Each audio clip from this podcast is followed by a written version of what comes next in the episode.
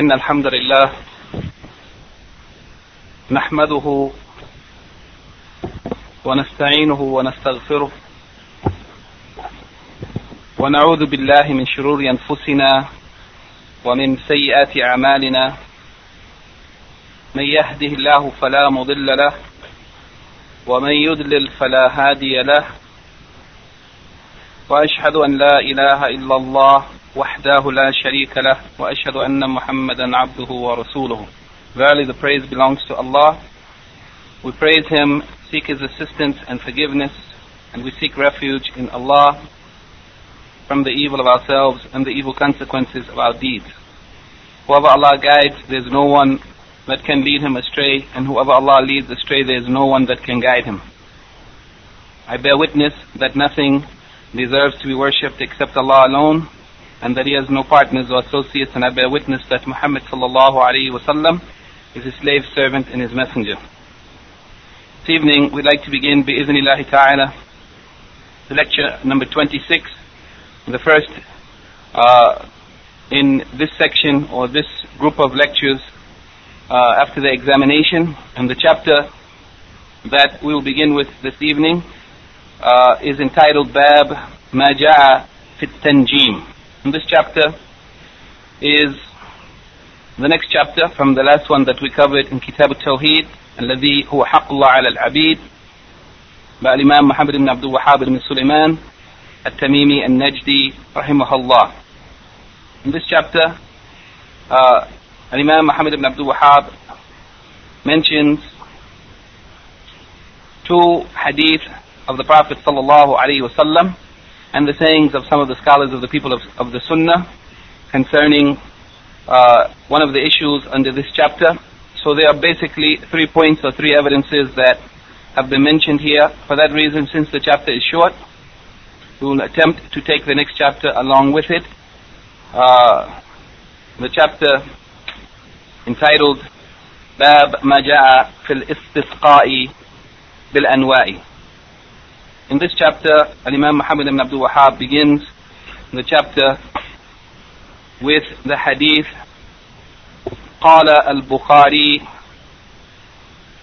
or with the statement قال البخاري رحمه الله في صحيحه قال قتادة قتادة رحمه الله was one of the scholars of the Tabi'een and, and Qatada رحمه الله expressed his opinion concerning the issue of Tanjim where he explains the reasons why the stars have been created. He said, خلق الله هذه النجوم للثلاث and that Allah subhanahu wa ta'ala has created these stars and the heavenly bodies for three things, for three purposes or three reasons. زينة للسماع ورجوما للشياطين وعلامات يهتدى بها يعني that the, the heavenly bodies, the stars, they have been created for a wisdom. They have a purpose. The hikmah for which the nujum have been created are three. The first of them is zina للسماء يعني to adorn the heavens as an as a as a decoration or an adornment for the heavens. The second purpose is rujum, rujuman lishayateen, as missiles against the shayateen, the devils. And the third of them is alamatin yuhtada biha as signs or marks, landmarks, or marks by which the traveler may be guided.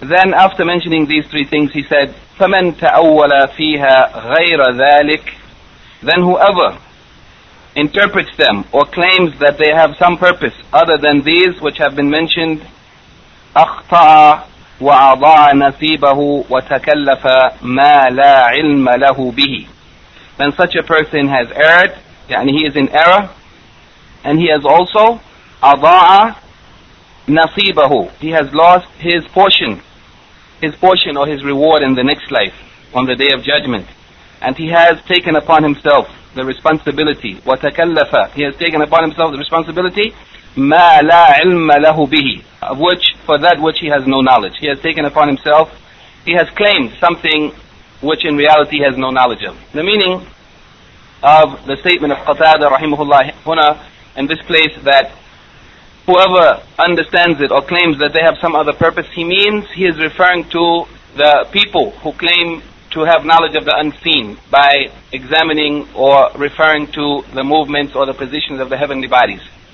And those people who claim to be able to predict the future or claim to be able to know what will happen on earth by the movements or the positions of the heavenly bodies.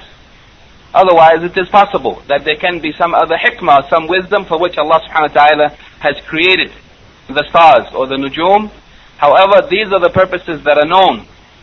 And as for those who claim to give them some other purpose, such as that which is contradicted by the Quran and Sunnah, yani those who claim that by the movement of the heavenly bodies or their positions and so on, that they can predict the future or can achieve some knowledge of the unseen, then indeed this is uh, refuted by the Quran and by the Sunnah.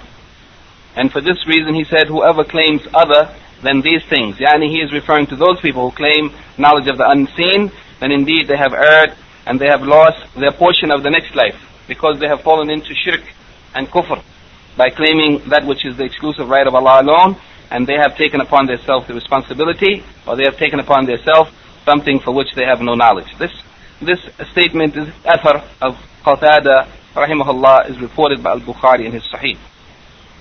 The Shaykh Muhammad Al-Qara'awi Hafizahullah, may Allah protect and preserve him, says that the relationship of this athar to the chapter heading باب ما جاء في التنجيم يعني what has been narrated or reported concerning التنجيم he said it is that this athar or this narration or this report makes us to know that the opinion of Qatada is that it is not permissible. It is not permissible for anyone to have a belief concerning the nujum, the heavenly bodies, more than, yani that they have any purpose more than what has been mentioned here, these three things.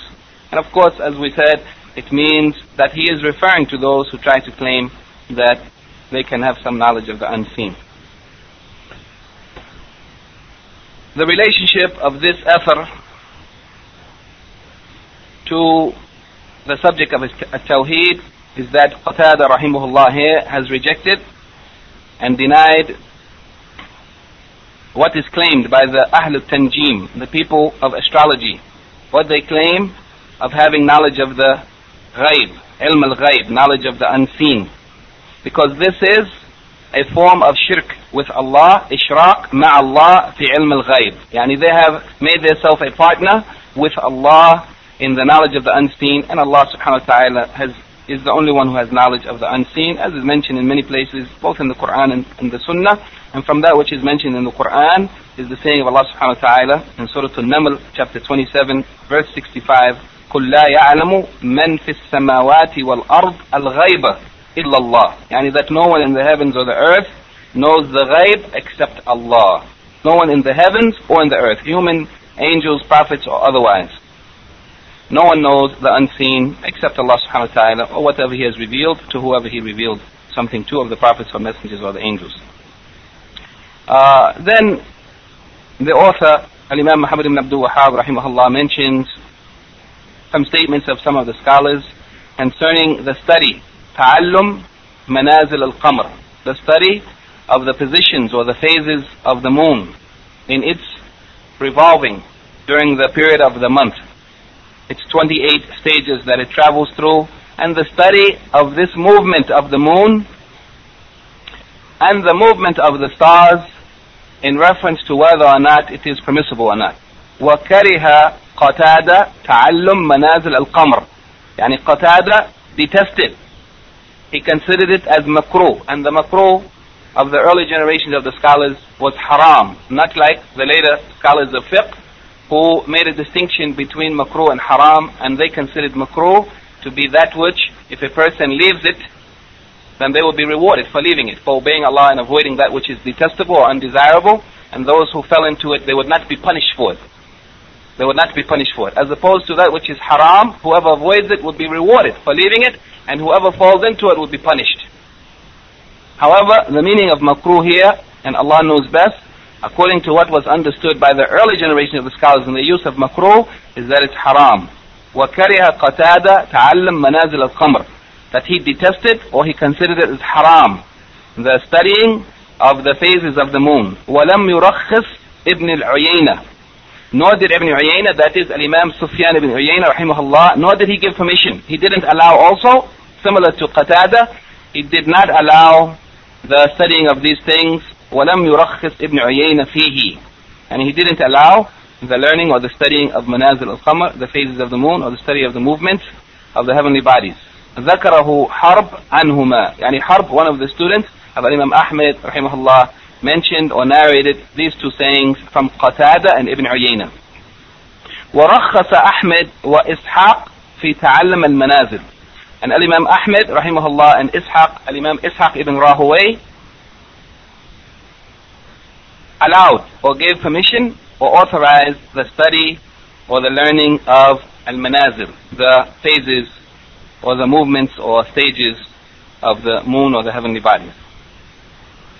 Uh, the relationship of this effort to the subject under discussion or the bab under discussion is that this report or this narration indicates that Qatada and Ibn Uyayna, two of the great imams of the early generations of the Muslims, rahimahumullah, that they disliked or they detested the learning of the study of the phases of the moon. As for Al-Imam Ahmed and Al-Imam Ishaq ibn Rahaway, rahimahullah, both of them allowed, they considered it permissible to study the phases of the moon. Then the Shaykh Al-Qara'awi, rahimahullah, makes a note here and he says At-Tanjim has three divisions.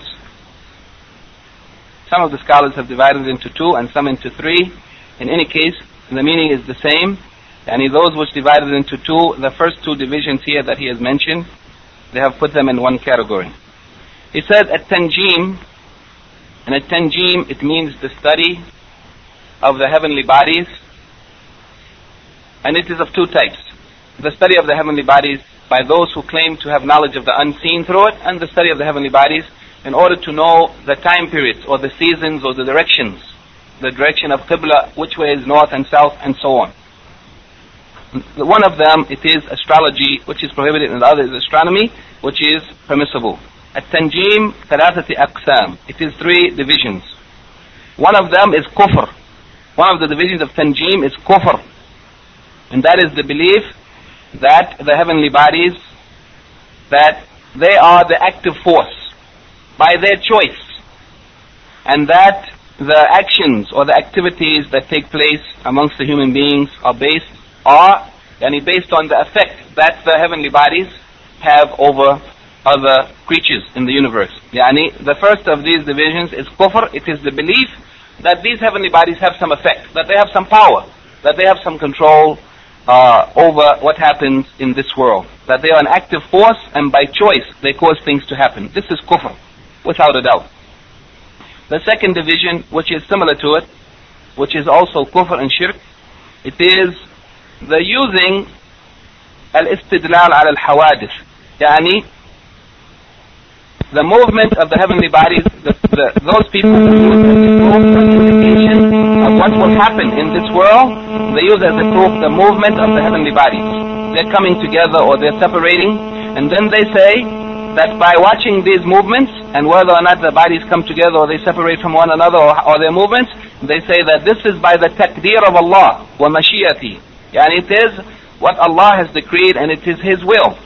However, even while they are saying that, they are still saying that these heavenly bodies and their movement affect what happens in the world.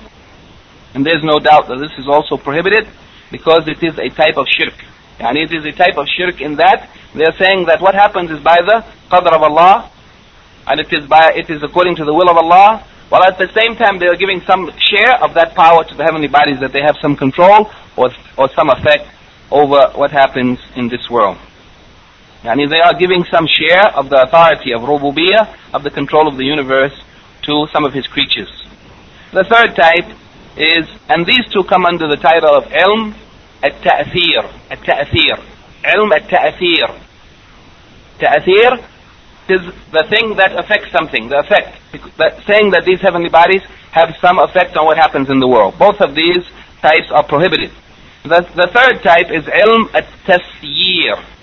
Tas tasyir. Ilm at-tasyir, and that is in reference to the movement of heavenly bodies, watching their movement in order to know something about the direction of the Qibla or the way to travel or the times of the year, the seasons and so on. He says ilm at-tasyir.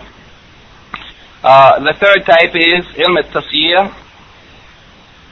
And the person learns from it how to guide himself in traveling. And the, the knowledge of which direction is the Qibla. And the roads for traveling and the time, yani the seasons of the year and so on, or the time of the day. This is jaiz, permissible, according to the jamhur or the majority of scholars. Ilm at-tasyir. Yani knowing something about the directions or time of the day or seasons by the movement or the positions of heavenly bodies And this is permissible, and this doesn't include any claim of knowledge of the future or knowledge of the unseen or any effect that these heavenly bodies have on what happens in the world. The second note that the Shaykh makes is the argument against those who use as a proof the saying of Allah subhanahu wa ta'ala in Surah Al-Nahl, Surah Al-Nahl chapter 16 verse, verse 16, وَعَلَامَةٍ وَبِالنَّجْمِ هُمْ يَهْتَدُونَ Yani the verse in the Quran that talks about Allah subhanahu wa ta'ala fixing in the earth mountains which stand firm uh, and setting in the earth rivers and roads that you may guide yourselves and then after that, he mentions that Allah subhanahu wa ta'ala has put in the earth mountains that remain firm. I mean, he, and he said, and he put into the earth landmarks, wa alamatin, landmarks that the people guide themselves by during the day. Najmi, and the stars which are in the sky, which they guide themselves through by night. Najmi hum yahtadun. Some of the people of deviation try to claim or try to use this verse as a proof that the stars uh, or a guide. A guide not in showing the way for traveling or direction or time, but that it is a guide in knowing something about the unseen. So they use this as a proof of the correctness of ilm at-tanjim, yani astrology. And this is false because there are many proofs which show the prohibition of astrology, ilm at-tanjim, yani the effect of the movement of heavenly bodies on the rest of the world. There's, there, are, there are many proofs against this.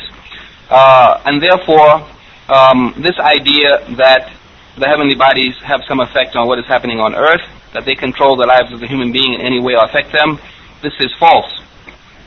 And it becomes clear, and from the proofs, the, the, the other proofs concerning this matter, it becomes clear that the meaning of this ayat is that the stars by means of guidance, meaning of knowing certain stars can indicate the direction that someone may, may need to travel in. They know that this star is always in the northern sky or in the southern sky and so on, or that it, it comes at a certain time, uh, and from this they are able to guide themselves or know times or seasons.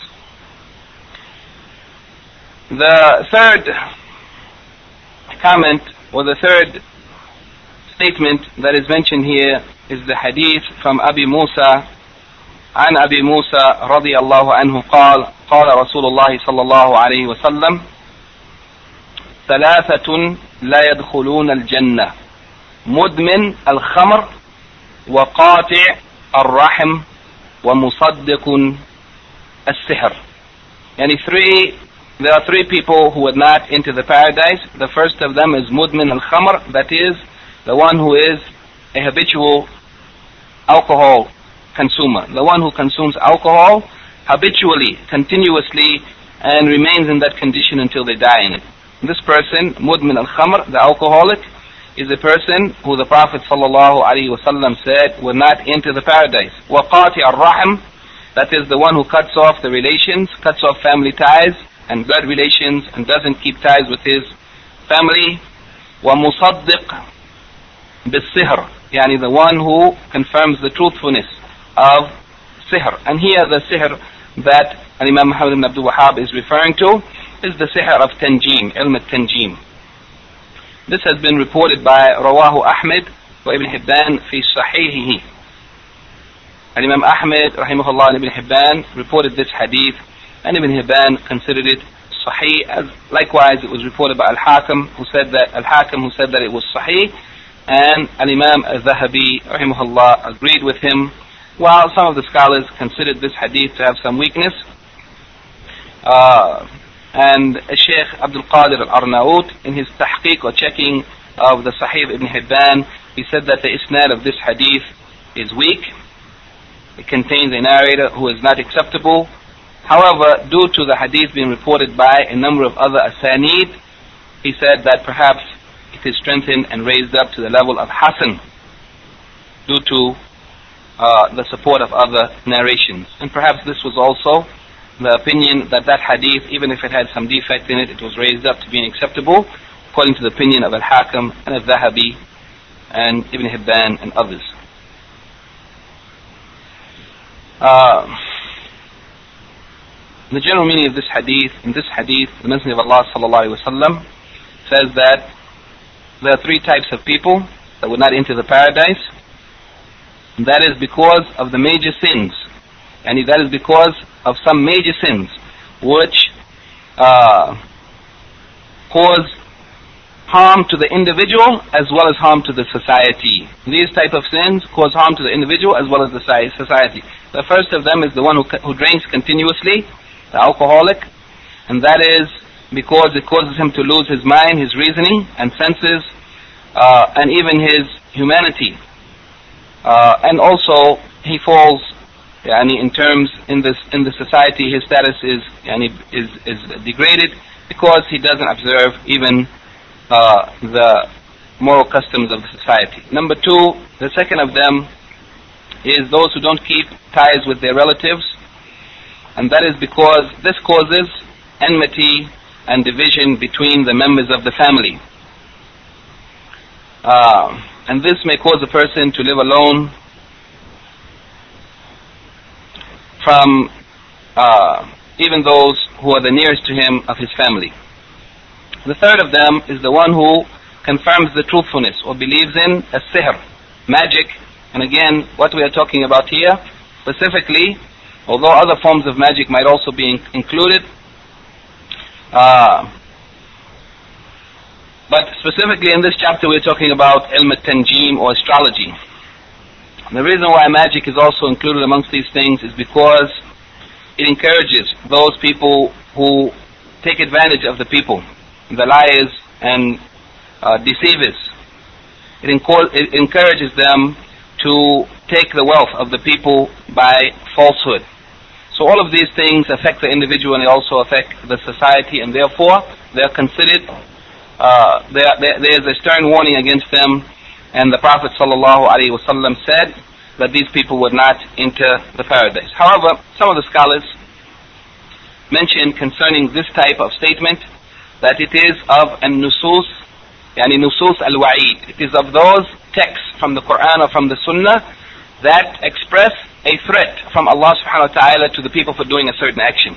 And these nusus al-wa'id, these texts from the Quran or from the Sunnah that express a threat or a warning from Allah subhanahu wa ta'ala that a person will be punished in hellfire, will be punished with such and such and so and so.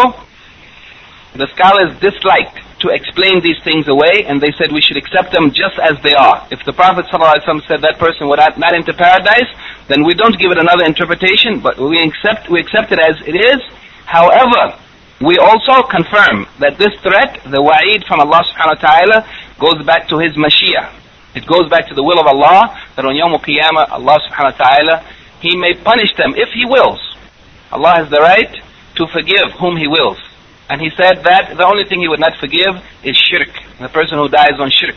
However, anything less than that, Allah forgives of it whatever He wills. Therefore, the Nusus al-Wa'id, the, the texts that have a threat, contain a threat, should be understood just as they are without interpreting them in any other way. However, keeping in mind that Allah subhanahu wa ta'ala, if He punishes them, if He wills to punish them, He will punish them and that is what they deserve and that is justice. And if He forgives them, then this is in accordance with His favor and His mercy and His forgiveness. So that means that these people, they deserve to enter the hellfire, and if Allah wills, He will punish them in hellfire. However, if He wills, He may forgive them, and they may not enter the hellfire. It is according to the Mashi'ah or the will of Allah. From this, the Shaykh mentions three benefits. The first of them is the prohibition of khamr. And from this hadith, we understand the prohibition of alcohol. The second of them is the obligation of keeping ties of relations, that it is obligatory on the believers to keep ties with their relatives.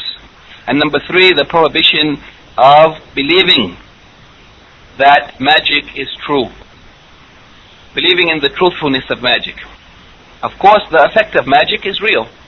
Indeed, there is some effect that the magicians, if they put use magic on someone, it may affect them mentally, it may affect them physically, it may cause sickness and it may cause death. However, the believing in them, believing what they say, yani believing, especially those who claim to have knowledge of the unseen, believing that they have knowledge of the unseen, or believing that they can cause harm to anyone, in the, yani outside of or in spite of Allah's decree. Yani if Allah decrees, then they cannot harm anyone unless Allah allows it believing that they have power to harm people even if Allah doesn't will it, this is what we mean by believing in them. We believe that if Allah wills, they may, they may harm someone. However, if Allah doesn't allow it, they have no power and no authority in the universe of Allah subhanahu wa ta'ala except by what He allows. The relationship of this hadith to the chapter heading is that this hadith indicates the prohibition of believing in the power of any type of magic or the magicians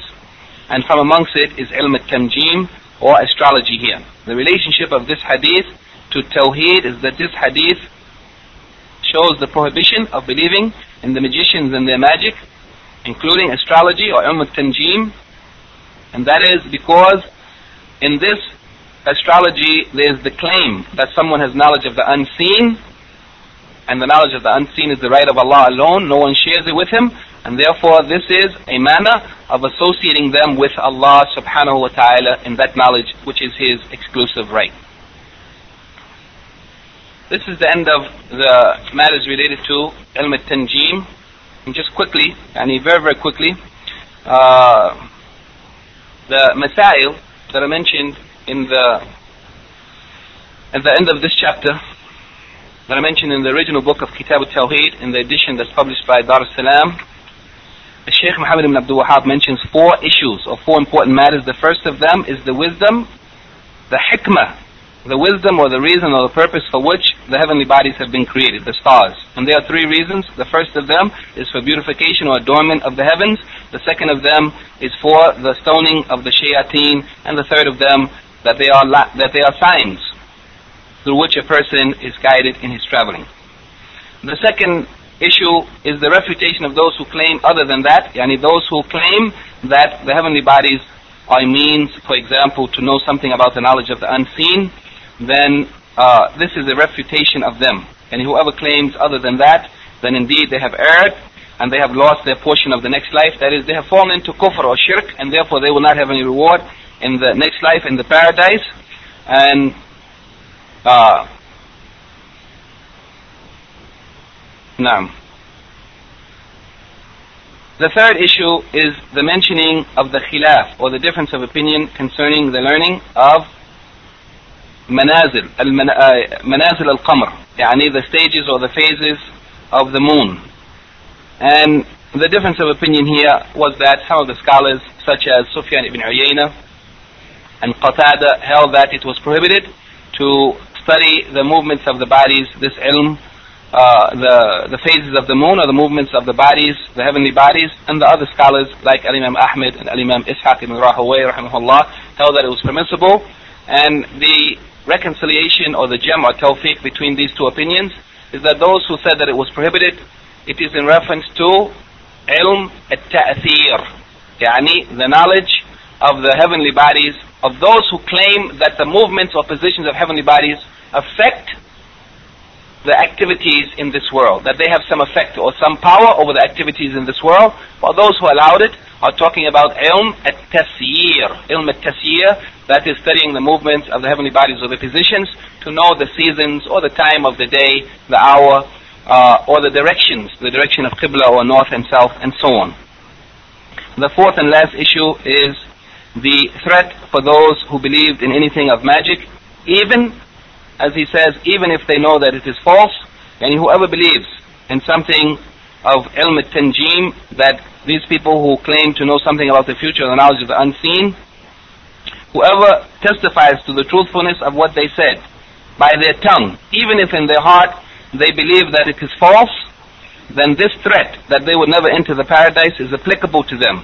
How can they express on their tongue that this is true if they know in their heart that it is false? Indeed, whoever says it from their tongue, then the least harm that may come from it is that they may mislead other people and cause people to engage in it or to follow in these things that are prohibited in Islam, that are kufr and shirk.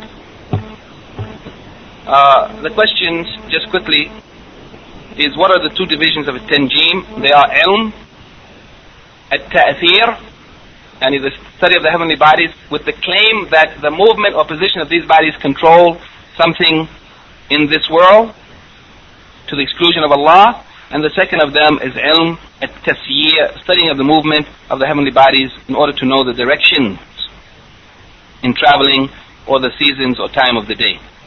Define each division of a tanjim. We mentioned them already and we defined each of them and the legal ruling concerning them. We also mentioned that the legal ruling concerning ilm at-ta'thir, those who claim that these heavenly bodies and their movement affect the activities on the earth is that it is haram and the claiming of such knowledge is also shirk. It is a form of shirk. While the second division, ilm at-tasyir, the studying of the heavenly bodies in order to know which direction is the south or the north, or to know the time of the day like sunset or sunrise or dawn, uh, or the seasons of the year, this is permissible. Allah created these stars for three reasons, and in the statement of Qatada, named the three reasons. The three reasons, He created them to adorn the heavens, as missiles against the shayateen who try to steal a hearing, and also as signs by which the traveler may be guided. What is the ruling concerning someone who claims that the stars have some other purpose? The ruling is that such a person would not have any portion. No, they wouldn't have any nasib in the next life. They wouldn't enter the paradise. What is the ruling concerning the study of manazil al-qamr, the lunar phases uh, the ruling concerning it is that there's difference of opinion. Some scholars allowed it and some prohibited it.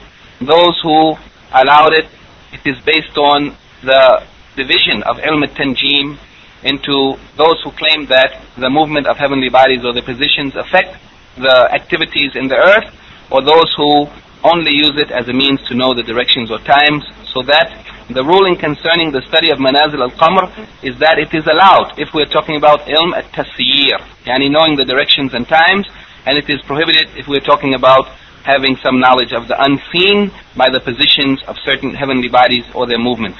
How can we reconcile the ikhtilaf concerning the study of manazil al-qamr? We have just explained it, yani that there is a type the ikhtilaf, those who said it's permissible and those who said it's not, is based on the two different divisions of the study of the heavenly bodies, yani ilm tanjim. Is it guaranteed that those mentioned in the hadith of Abu Musa will not enter Al-Jannah? We said that we understand the hadith of the, this is based on the hadith of Abu Musa that the Prophet said that the three will not enter paradise and he mentioned those three. Uh, we say that it is not guaranteed that they will not enter the Jannah because Allah subhanahu wa ta'ala if He wills He may forgive them and therefore they might enter the paradise even if he punished them and then allows them out, or if he forgives them, it is according to Allah's will.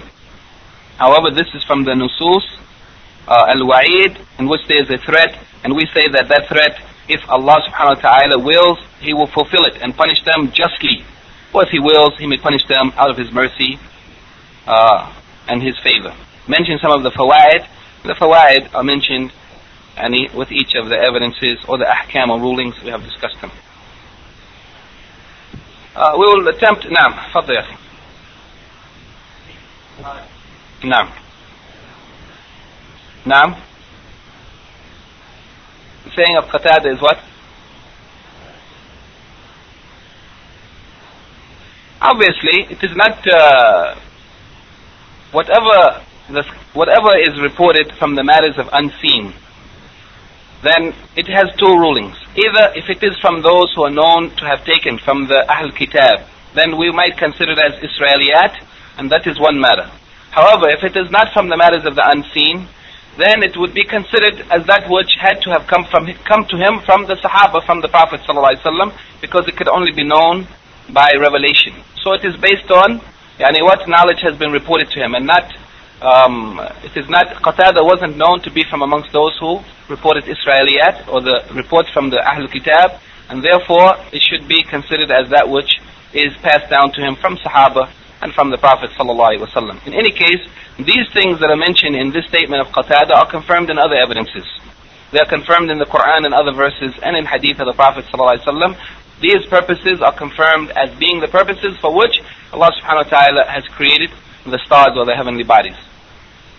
And for these purposes, this is what is confirmed. If there's any other wisdom in the creation of the heavenly bodies, then that is something that is known to Allah subhanahu wa ta'ala.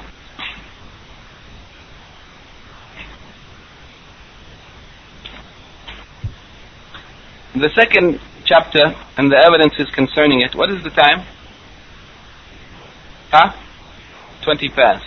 need 25 minutes. Class. The second chapter, it contains four evidences. It is entitled Bab Ma Ja'a Fil Istisqa Bil Anwa. Yani what has been reported, the texts that have been reported concerning Al Istisqa. Al-istisqa is linguistically seeking rain or seeking water.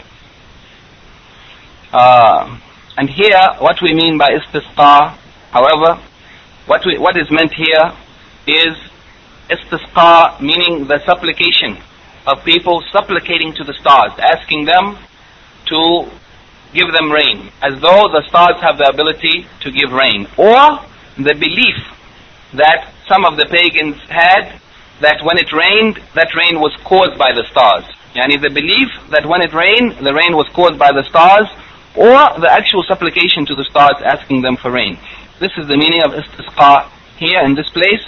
And al-anwa is the plural of no. And we mentioned this before in the previous sections that we took, where the Prophet ﷺ said, la nawa, that there is no now, meaning that there is no truth to the idea that the stars cause rain.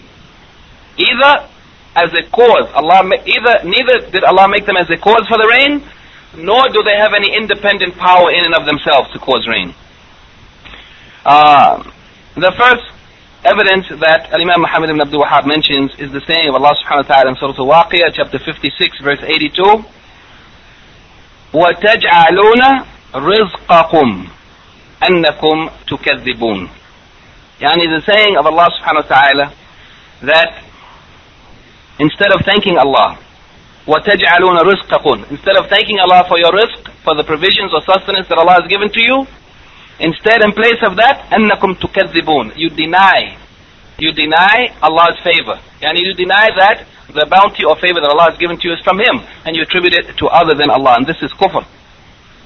Instead of thanking Allah for the provision He gives you, you deny. That is disbelief in Him, or disbelief in the favors that He has given to you by denying that those favors or those bounties come exclusively from Allah subhanahu wa ta'ala alone. Uh,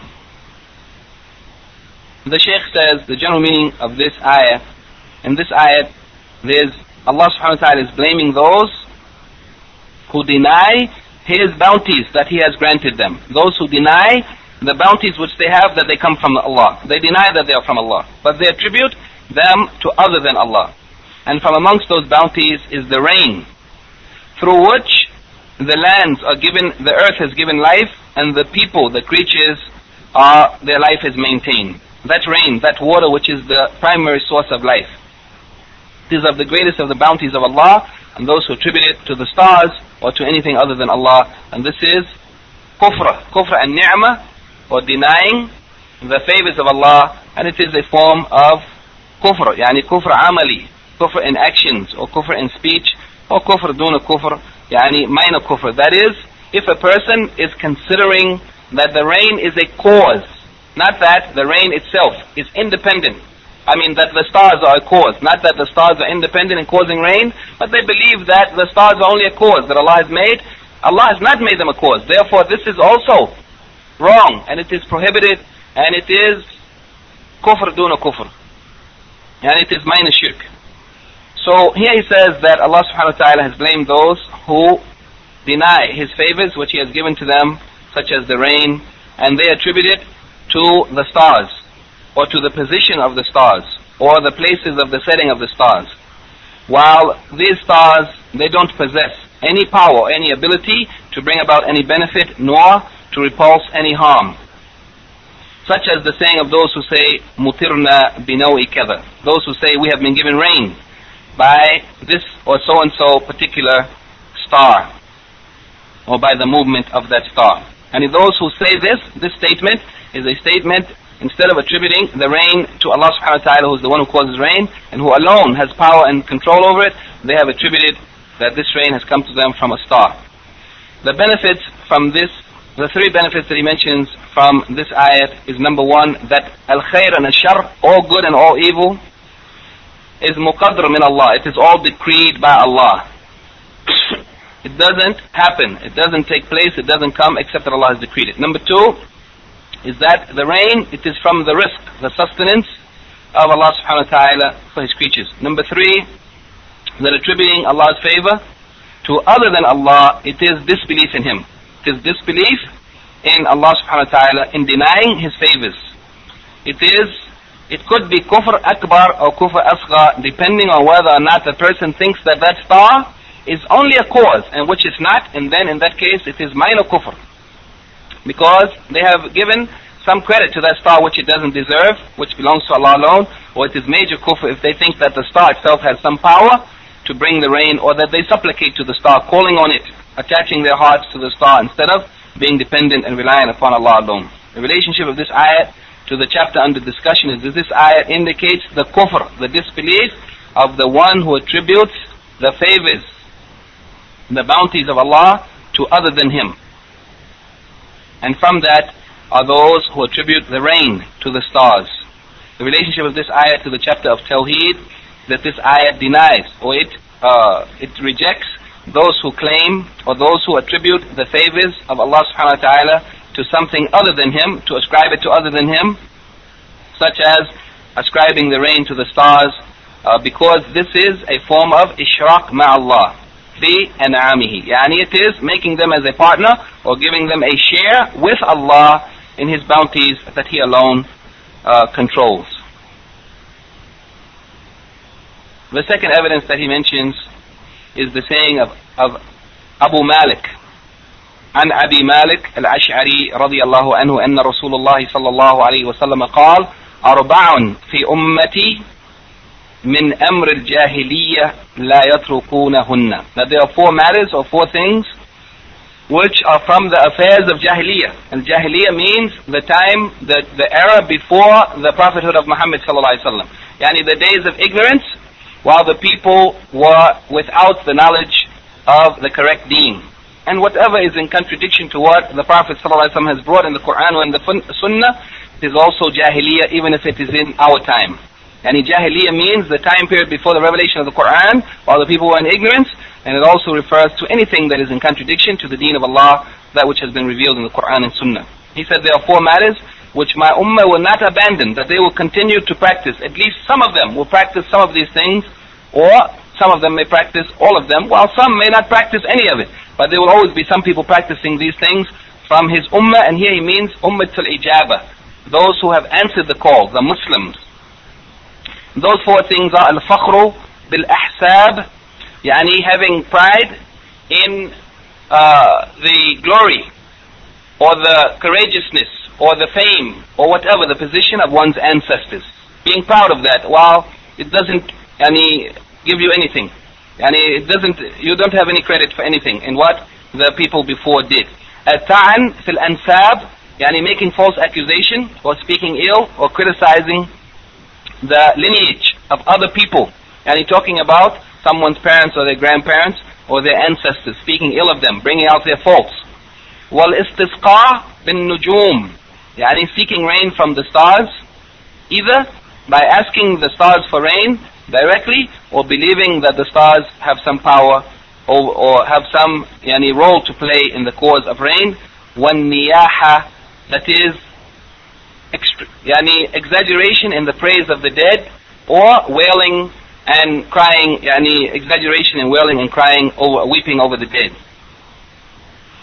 وقال النياحة إذا لم تتب قبل موتها تقام يوم القيامة وعليها سربال من قطران ودرع من جرب Rawahu Muslim. Then the Prophet ﷺ said, after mentioning the wailing and weeping over the dead and going to the extreme and praising the dead and niyaha, he said, and the woman who is hired to mourn over the dead, to scream and shout and to say these things that they do as, as the practice of jahiliyyah, if she doesn't repent before she dies, then she will be brought forth on Yom Qiyamah, she will be raised up while she is wearing uh, she's wearing a, a, some clothing uh, of melted copper or a cloak of scabies. And this means that she will be wearing a clothing which would be like something from melted copper, meaning that her body would be enclosed in it and she would not be able to get out of it or move from it.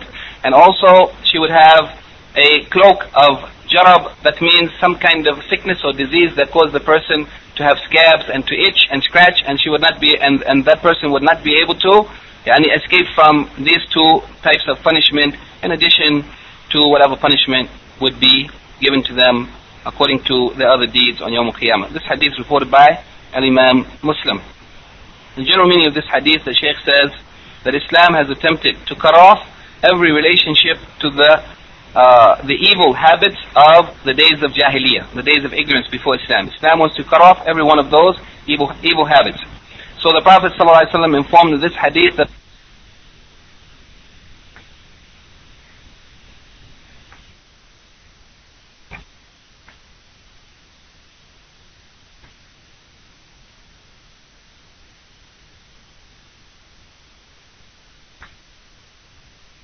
warn them from falling into such actions. The first of them, it is the person who feels honored by his parents or by his ancestors, and by what they have done.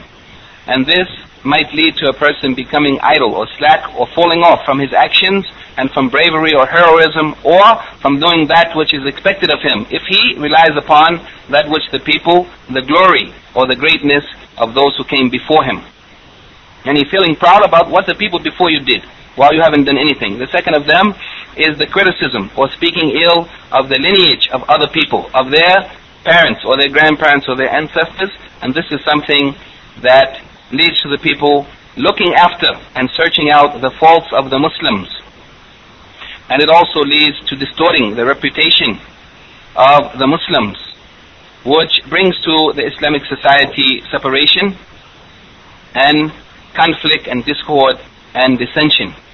The third of them is seeking the rain from the stars, and this is because of what it entails of causing the people's hearts to be connected to and to be dependent upon and confident in and relying upon other than Allah subhanahu wa ta'ala and surrendering themselves and submitting themselves and humbling themselves to something of the creation that doesn't have any ability to bring any benefit or to cause any harm. The fourth of them is the raising of the voice in mentioning or enumerating the good deeds of someone, yani eulogizing someone, going to the extreme and eulogizing, or in uh, shouting and screaming and weeping and mourning over them, going to the extreme outside of the bounds of what Allah has legislated, because this only uh, this is an indication that someone has rejected and is not pleased with what Allah has decreed and it also causes more sorrow for the people, the family of the deceased, and it also widens the circle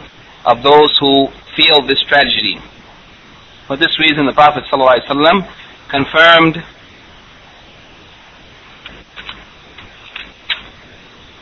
For this reason, the Prophet ﷺ confirmed uh, that for the woman who uh, is the hired woman who wails um, over the dead, uh, who weeps and wails over the dead, he confirmed the threat that such a person, if they didn't hasten to repent before death overcame them, then uh, they would receive the reward that is mentioned in this hadith, or they will receive the punishment that is mentioned in this hadith.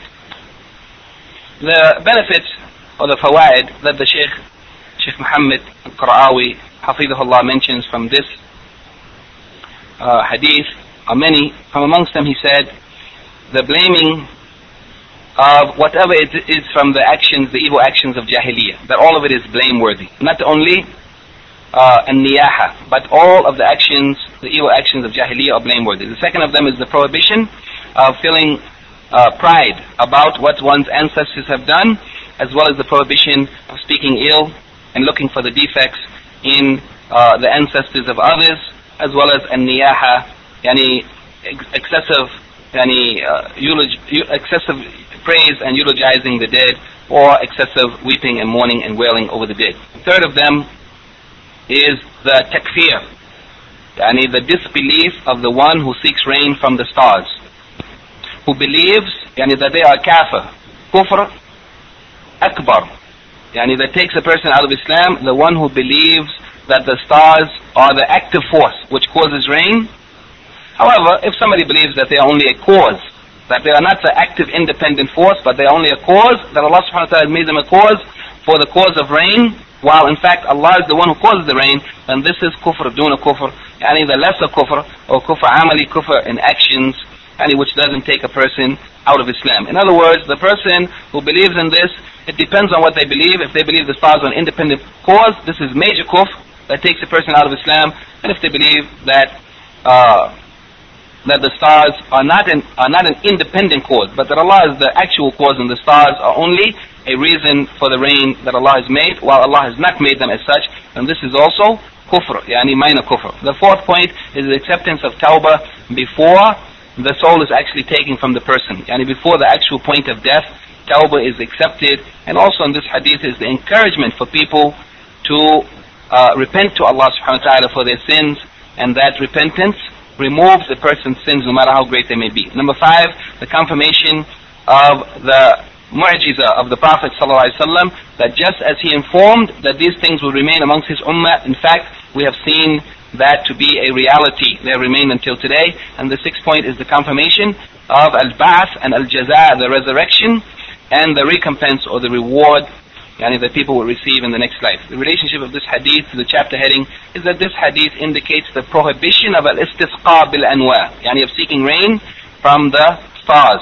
And number two, the relationship of this hadith to the chapter of Tawheed is that this uh, hadith re rejects the istisqa, yani the seeking of rain from the stars, because uh, it is seeking some benefit from other than Allah, and benefit is only from Allah, and therefore seeking it from other than Him, it is shirk.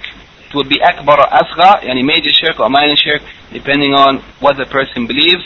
If that one who they, they're seeking from, they think it is independent of Allah, or they think it is only a cause that is made by Allah. Well, Allah has not made it as a cause, therefore we shouldn't take anything as a cause except what Allah has made as a cause.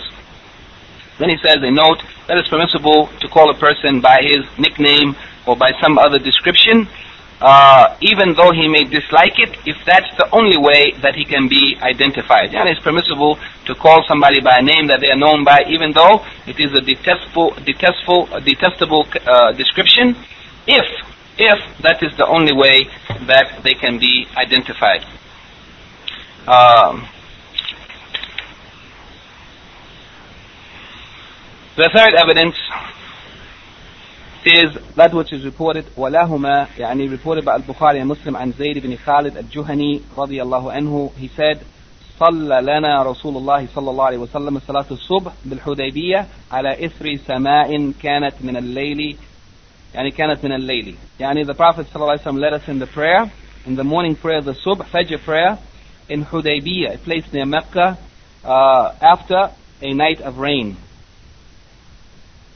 فلما انصرف أقبل على الناس فقال Then the Prophet ﷺ when he finished to pray he turned to the people he turned his face toward them and he said هل تدرون ماذا قال ربكم He said do you know what your Lord has said Indeed the Prophet ﷺ asked the question to call their attention or to get their attention because he wants to tell them something important Indeed he knows that they don't know what Allah has revealed He knows but the question is only a means to get their attention هل تدرون ماذا قال ربكم Do you know what your Lord has said and what Allah has revealed قالوا الله ورسوله أعلم They said that Allah and His Messenger knows best قال قال أصبح من عبدي من عبادي مؤمن بي وكافر He said that Allah subhanahu wa ta'ala said that the morning has come while some of my servants are mu'min bi is a believer in me وكافر and some of them have disbelieved in me. Some of them have reached the morning remaining on, on iman and some of them have disbelieved.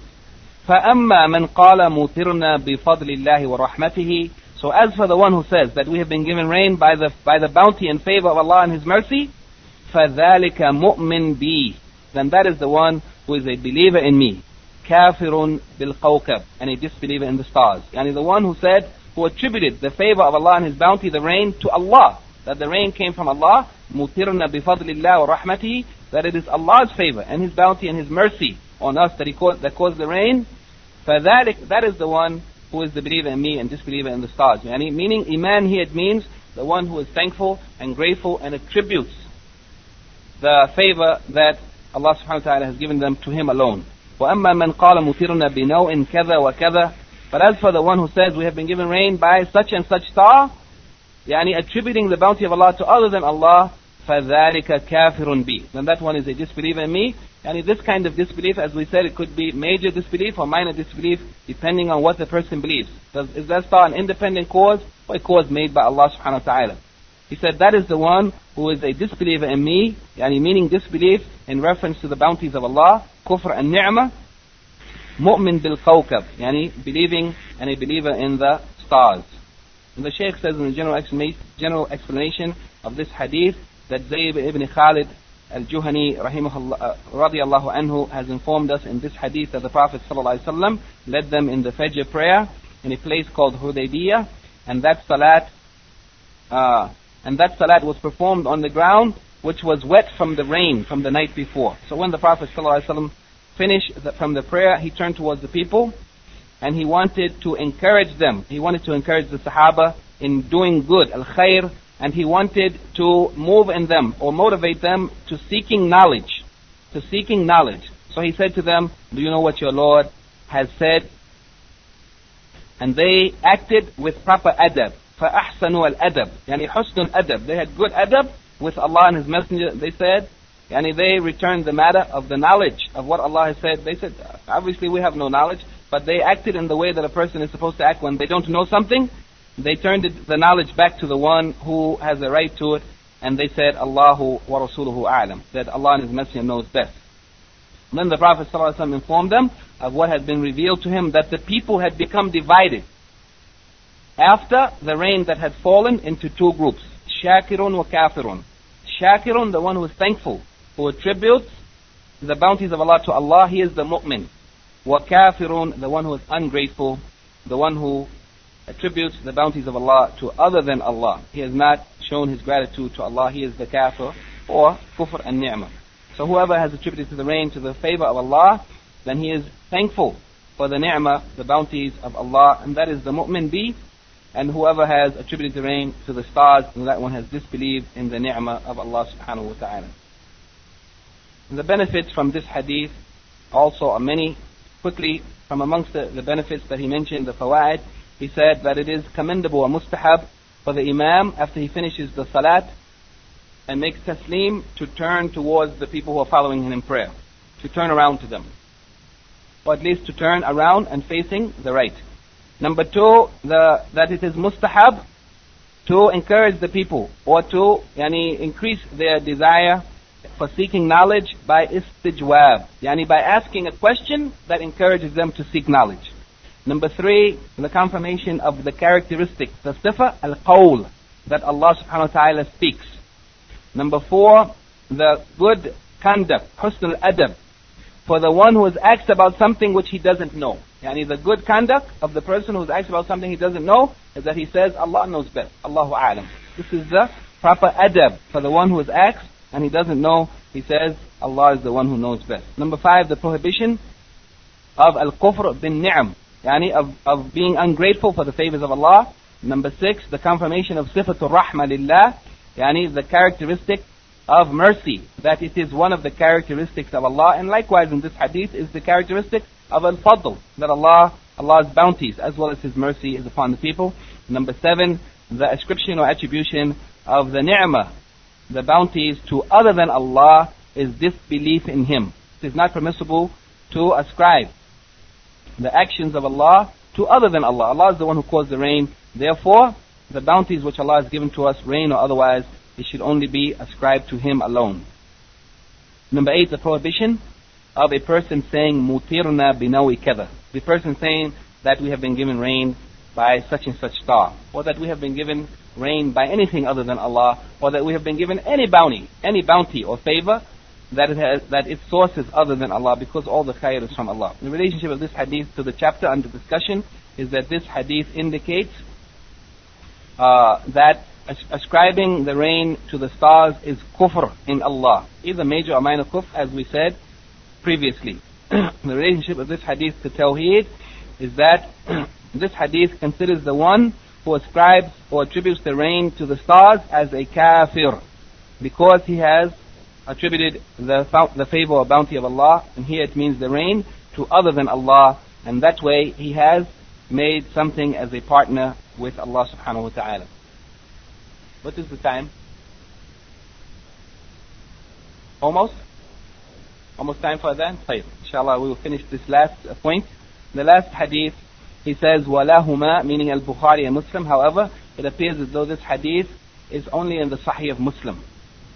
And it appears as though this hadith is not in al-Bukhari. In any case, he said, وَلَهُمَا min hadith Ibn Abbas, from the hadith of Ibn Abbas, بِمَأَنَاهُ يعني similar in meaning, وَفِيهِ, and it contains these words, قَالَ بَعْدُهُمْ يعني similar to the previous hadith, that the Prophet ﷺ performed the prayer after a rainy night, and then uh, when he said what he said to them, some of the people said, قال بعدهم لقد صدق نوء كذا وكذا يعني that such and such star has fulfilled its promise يعني that it has been truthful it has promised the rain and it has brought us rain يعني believing that the stars cause rain فأنزل الله هذه الآيات then Allah revealed these verses يعني the verses from Surah Al-Waqi'ah uh, from chapter 56 verses 75 to 82 فلا أقسم بمواقع النجوم that indeed Allah subhanahu wa ta'ala made an oath swearing a qasam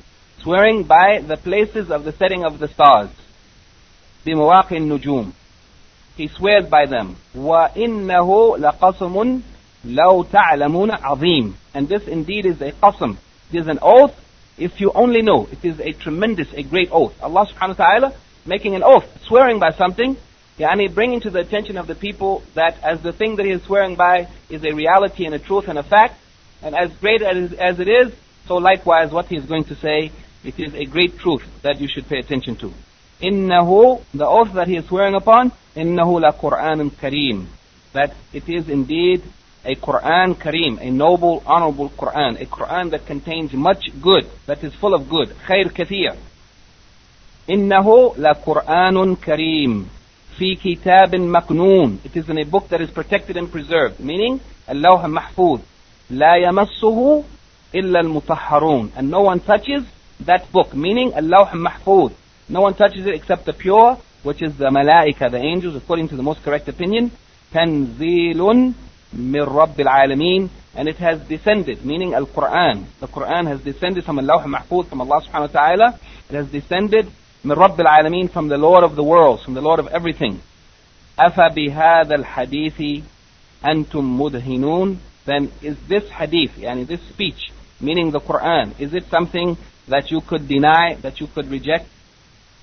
وَتَجْعَلُونَ رِزْقَكُمْ أَنَّكُمْ تُكَذِّبُونَ And you have made your rizq. And you have made the rizq, the sustenance that Allah subhanahu wa ta'ala has given you. Instead of thanking Him for it, you have replaced thankfulness with takdib.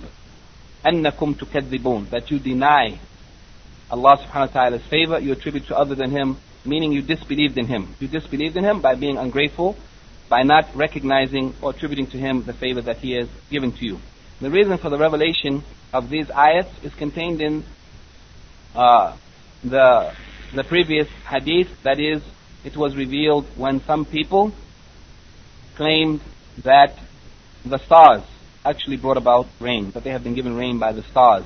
And then Allah subhanahu wa ta'ala revealed these verses. Uh, the Shaykh says in the explanation of this hadith that Allah subhanahu wa ta'ala makes an oath by the places of the setting of the stars at the time when they set. And that oath is concerning the confirmation of the greatness of the Quran and its blessings Yani the oath that he, he made, al-muqsim bihi, it is the setting of the stars. Wal-muqsim alayhi, the thing that he swore upon, that he swore upon to, to make the statement, it is in reference to the Quran. And he made the oath, swearing by the stars, in reference to the greatness and the blessings of the Quran. That it is preserved in a book which is in the hands of the angels, meaning al-Lawh Mahfuz. And that no one touches it with Allah in the presence of Allah except the angels who are pure. And that it here, meaning the Quran, it has been sent down from the one who possesses the universe and who controls it. وَلَيْسَ كَمَا زَعَمَ الْمُشْرِكِينَ And it is not as the mushrikeen claim that the Quran, they claim that it is poetry or that it is sorcery or otherwise. It is not like that. But indeed it is, it is a great book. It is preserved in the Lawh Mahfud. No one touches it except the angels and it is sent down from the Lord of the world. And Allah subhanahu wa ta'ala denies by this oath, denies what the pagans claim, that it is only poetry, it is only sorcery but in fact it is revealed from Allah subhanahu wa ta'ala, then he rejects, that is Allah subhanahu wa ta'ala rejects and refutes those who side with or join forces with the kuffar in reference to what the kafirs said about the Quran. And they try to flatter them. Yani, those who flatter the disbelievers in what they said about the Quran, and then they distort some of the rulings of the Quran. بِتَحْرِيفِ أَحْكَامِهِ They distort some of the ahkam of the Quran as we find some of the people doing today. وَيَرْكَنُونَ إِلَيْهِمْ And they yani, put confidence in the disbelievers. And they rely upon them and they, they depend upon them as we see some of the Muslims doing today.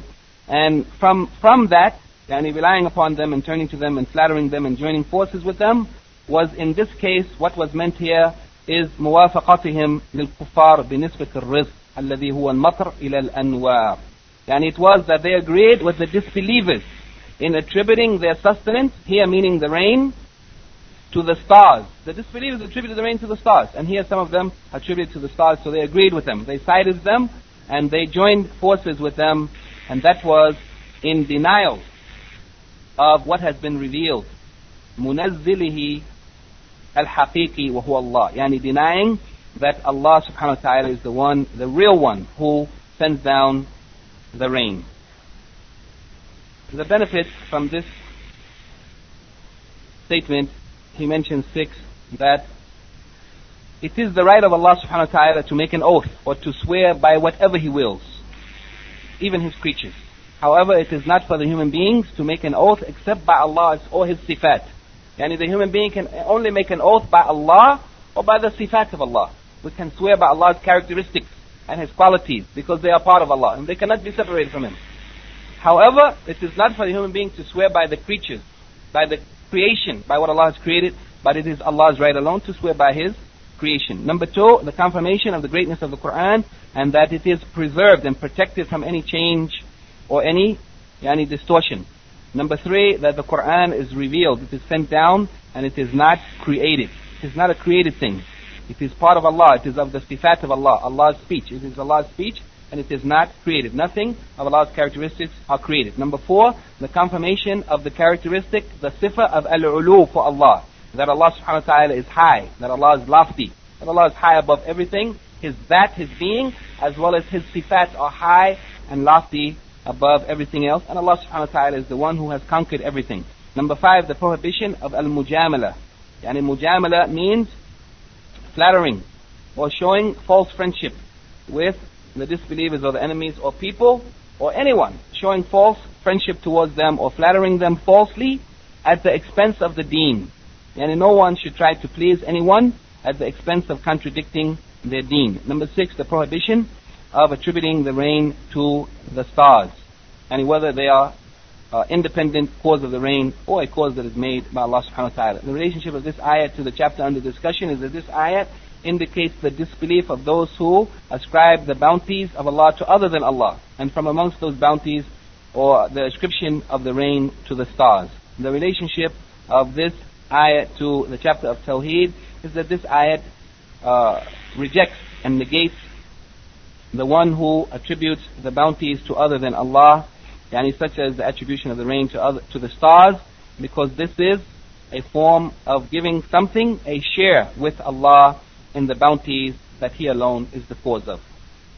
This is the end of the evidences and I don't know if we should look at the masail or the questions. Is there five minutes remaining? This?